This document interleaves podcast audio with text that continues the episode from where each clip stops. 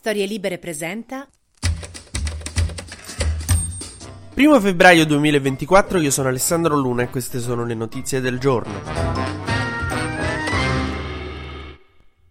Ieri sera, ieri notte, Orban è andato nell'hotel di Giorgia Meloni, roba da film romantico degli anni Ottanta, tipo che si arrampicava sul cornicione per andare in camera sua e dirle non te la ridò indietro la, quella comunista che ci siamo beccati noi. Ecco, perché non si trattava di un incontro romantico, ma della discussione tra i due sul caso Salis. Meloni, per quanto gli abbia detto guarda Victor, figurati, sono, sono la prima che non apprezza le zecche comuniste, però eh, è italiana, ce la dovete ridere indietro. E zecca o no, cioè, è italiana e ci faccio una brutta brutta figura se voi la tenete in ceppi, catene, guinzagli e via dicendo. Non si sa come sia andata questa discussione, si sa soltanto che se ne è parlato, che ne hanno parlato i due appunto ieri notte nell'hotel della Meloni, che eh, stanno tutti a Bruxelles per il Consiglio europeo, mi ero dimenticato di dire sto particolare, si stanno lì tipo tutti in gita, ma sembra veramente una classe di liceo con due che so tipo mezzo fidanzatini, tira e molla, a un certo punto litigano in viaggio di istruzione e la sera tornati dalla gita vanno in hotel e chiariscono. A tarda notte nello stesso hotel poi è arrivato anche Macron, insomma, si capisce ieri dove stava la professoressa, veramente. Eh, a proposito di professoresse inadeguate, parliamo della, dell'idea che Salvini ha di Ilaria Salis. Perché Meloni ha, insomma, premuto per chiudere sta vicenda di Ilaria Salis con Orban, anche perché c'ha in Italia Salvini che continua a menare su sto fatto, a dire che la Salis, insomma, in Ungheria se la possono anche tenere, che comunque non è che la stanno trattando così male. Che a sto punto spero di non essere mai invitato a cena da te, se per te quello non essere trattati male. Agli ospiti che inviti a cena che gli fai gli sternutisci nel piatto. Ma soprattutto Salvini ieri ha detto che eh, è assurdo, trova sbagliato che una così, cioè con, insomma di estrema sinistra, anarchica diciamo, faccia la maestra. È assurdo che Ilaria Salis faccia la maestra, ma a parte che proprio stiamo a discutere di un'altra del fatto che sta venendo trattenuta in maniera poco umana in un carcere straniero europeo. Cioè la discussione non era su se rinnovarle la licenza da maestra, ma a parte che te fai il ministro delle infrastrutture, no? Vai, cioè fai vedere la laurea in ingegneria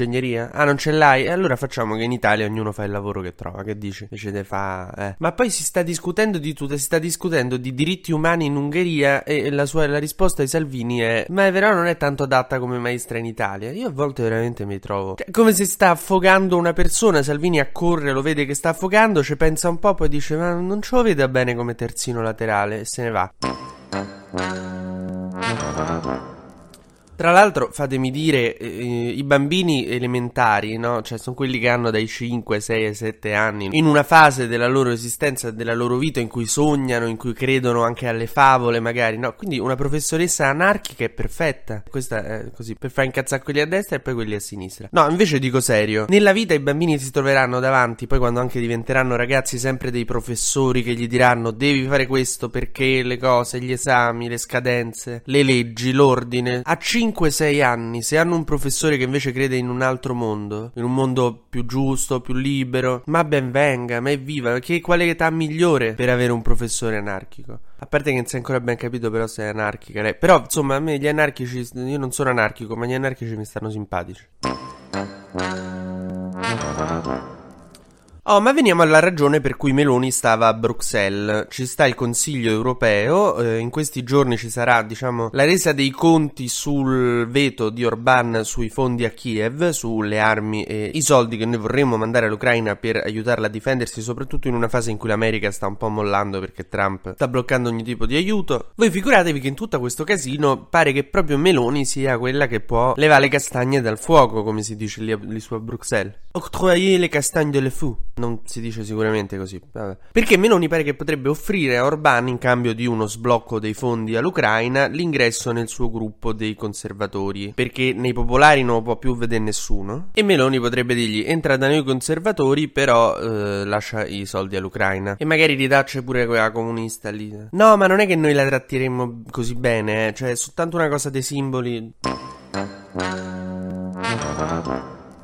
Invece ieri sono volati finalmente gli stracci e i ceffoni, era tempo che lo aspettavamo, tra Schlein e Conte, cioè Conte erano mesi che tirava ceffoni a Schlein, finalmente Schlein si è svegliata e gli ha risposto. È tipo quegli episodi del wrestling quando i due wrestlers stanno lì sul ring e parlano per troppo tempo, a un certo punto dice 20 minuti state a parlare, quando è che ve menate? Ecco, osservare il campo largo in questi ultimi mesi è stato un po' così, con la differenza che l'unica a prendere ceffoni e non di niente era Schlein. La goccia che ha fatto traboccare il vaso di Schlein è stata la presentazione presentazione del libro di Roberto Speranza in cui Conte proprio davanti a Schlein le ha detto voi siete troppo bellicisti, non ci piacete. Fino ad allora Schlein continuava a dire no, io non gli rispondo a Conte che fa le provocazioni. Ieri tutti quelli del suo partito gli hanno detto ah, è lì, se dovevamo fare così eleggevamo segretario un punching ball e era uguale. Per cui finalmente ha detto eh, Conte se crede di aggredire noi invece che il governo sta sbagliando strada. Dai Ellie, non siamo disposti ad accettare queste costanti mistificazioni. Appena Schlein gli ha risposto tutti quelli del PD che si stavano trattenendo perché la segretaria aveva detto no, Boni, so partiti. Guerini ha detto a Conte avrei risposto che il PD in Ucraina è dalla parte del diritto internazionale senza ambiguità. Alfieri ha detto prima ci ha detto che siamo per l'immigrazione indiscriminata, ora bellicisti, caricature inaccettabili. Parole forti così non si sentivano nel PD da,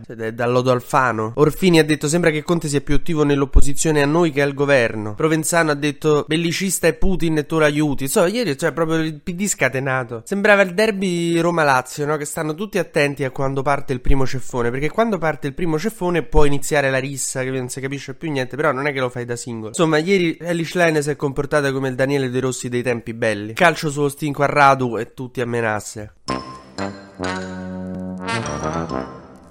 Oh, ma facciamo un breve ma fondamentale giro sugli esteri perché il Re Carlo eh, sta bene, la prostata è a posto, è stato operato e quindi eh, la prostata del re non deve più destare preoccupazione in tutto il regno. Giubilo, giubilo. Tornando ora a questioni meno importanti, gli Stati Uniti stanno considerando il riconoscimento di uno Stato palestinese, nonostante Netanyahu proprio dica no, no, no. È ingiusto che uh, un popolo che da tempo subisce pesanti violenze e discriminazioni abbia un suo Stato. Sei sicuro Netanyahu? Rileggi un po' sta frase, ma non so se si coglie l'ironia della cosa. Tra l'altro non è un'ironia che faccio io, ma è una cosa che ha detto Mattarella, cioè chi ha sofferto per tanto tempo e ha poi potuto ottenere uno Stato non lo neghi altri che hanno sofferto e vogliono uno Stato. Quindi date sto Stato palestinese ai palestinesi. Mentre ieri in America c'è stato uno di quei tanti soliti appuntamenti in cui Mark Zuckerberg va al congresso a piagne, sono eventi che appassionano tutta l'America, tipo i falò di confronto di Temptation Island per noi in Italia. Gli hanno detto avete le mani sporche di sangue di minori, lui si è messo a piagne di nuovo, sembra veramente Cassandra di Masterchef comunque. TG Luna torna domani mattina, sempre tra le 12 e le 13, su storielibere.fm.